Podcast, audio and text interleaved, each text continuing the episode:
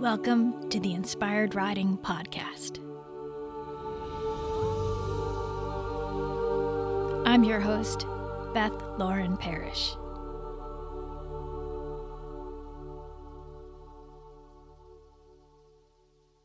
In this podcast, I want to share with you Bentley's story. Bentley was a 16 three hand Oldenburg Thoroughbred Cross. He was brought to me in 2005, owned by a lovely family, and the son was a teenager, and he had been showing him in dressage, and he suddenly lost interest in riding, and his mother was looking to get brave and start riding him. Now, the reason she was nervous around him is this horse was absolutely wonderful to ride, but on the ground, he was one of the scariest horses I had ever worked with. He would lunge and try and bite you. He would just try to barrel into you. He was just overall really grumpy. Now, there are many reasons why this was going on. And in 2005, I was still a fairly new trainer, and I was living in California at the time. And growing up in New York and then moving to California, most horses lived predominantly in stalls, and they would get turned out just once in a while each day. So if they're lucky, they could be out maybe half the day. Sometimes they'd only get an hour turnout, and then they'd be stuck in their little stalls. So I look back on it now, and I think it's just the saddest thing ever, especially now that my horses have acres to walk around and move around and be like real horses. So if you can imagine a 16 three hand horse that was very competitive and really bu- brilliant to ride, but all that energy was just pent up. And he was very prone to gas colic because he couldn't move and get the gas out of his body. So, needless to say, he had very good reason to be kind of grumpy on the ground with us.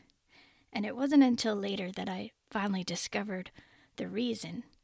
But in the meantime, I was just trying to manage his energy so whenever I would approach him, I'd have a stick in my hand just to hold it up in case he were to lunge and bite me, so I could protect myself. And at the time, it worked, even though I was still kind of nervous being around him. He didn't really enjoy being brushed. He just wanted you to put the saddle on and, and the bridle and get going. And so I would ride him a little bit, and riding him was amazing. He knew so many things. He was trained to first level dressage, and he was actually a jumper in his younger age. And so I got to do fun things with him. But when it came to working with the mother of the owner, she would just be trembling at the mounting block. And I would have to go really slow with her and let her know that it was totally fine to take our time. And even if she just sat on him for like 10 seconds and then hopped off, that would be totally fine. So we did that for several sessions, and it got to where she could sit on him and then walk around for a minute or two and then hop off. And I encouraged her not to let her ego get involved, just be really cool with slow progress like that. And after about four or five sessions like that, eventually start she started feeling comfortable walking on her own. And then within a few months she was trotting and having a great time. After a while it felt like she was ready to move him on, and we found one of my students to lease him. So we used him in my lesson program, and this lovely young lady was leasing him for a while and had a great time. And then circumstances were that we needed to move barns, and I needed to figure out what to do with Bentley next because he wasn't actually mine, and I really enjoyed working with him. But I knew that he wasn't able to move to the new location. So eventually, my husband and I decided that we wanted to buy him. And one of the main reasons was he was actually really good buddies with my husband's horse, Bugsy. And they would actually lock lips. They were just so cute together. And I just felt like we really needed to take him so that way we wouldn't separate those two.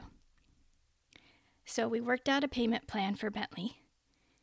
And as each check would go through, this horse started to transform he started to relax around me and realize that he was actually part of a herd. And that was one of the most beautiful things to see that transformation, knowing that he really belonged with us. Before that, there was just that hesitation, like he didn't know where his place was in the world.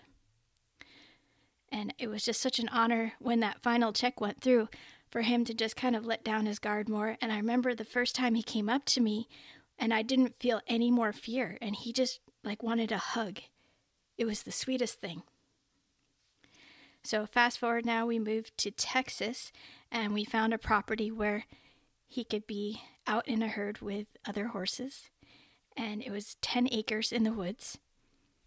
And this horse was just in his element. I mean, he became this big puppy dog of a horse. Like, I could just walk up and hug him, not have to worry about him biting me or lunging at me.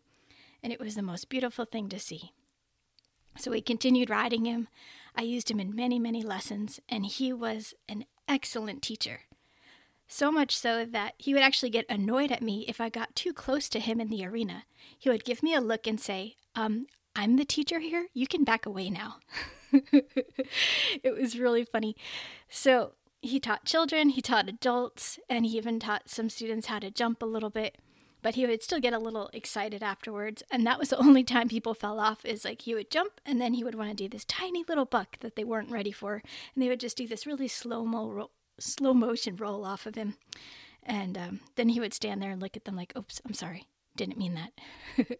but overall, he was super steady, really quiet, and he loved children. I remember there was a uh, five year old that was learning how to ride, and it was her first time off the lunge line uh, attempting to trot on him.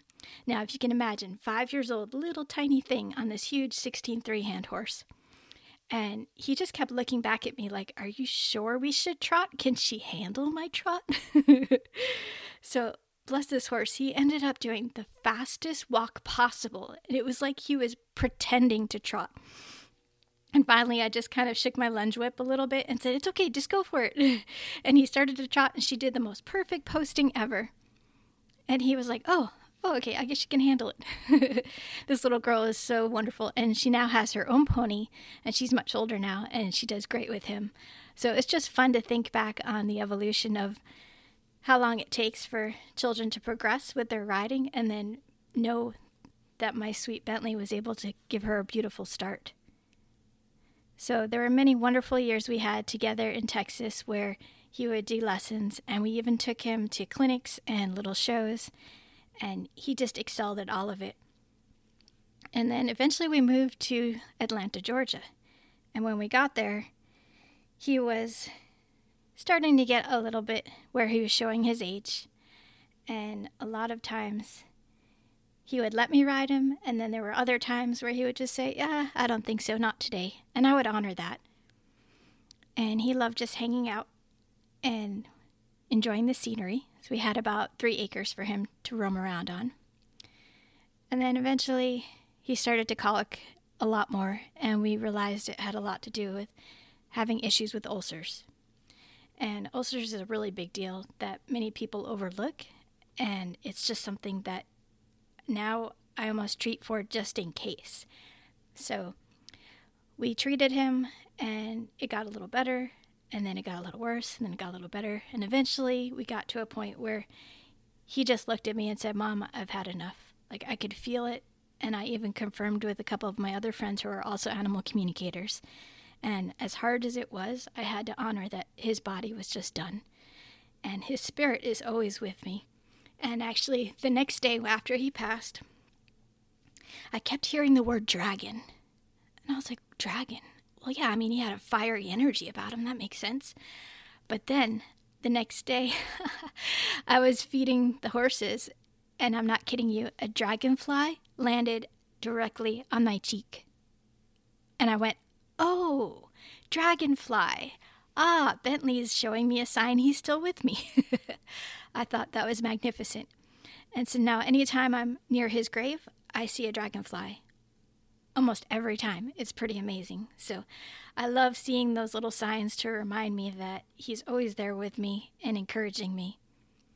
And I think another part of him telling me it was okay to go is he saw me riding Pepper and he felt like he could pass the torch on to him and I knew I knew that he knew that I was going to be okay.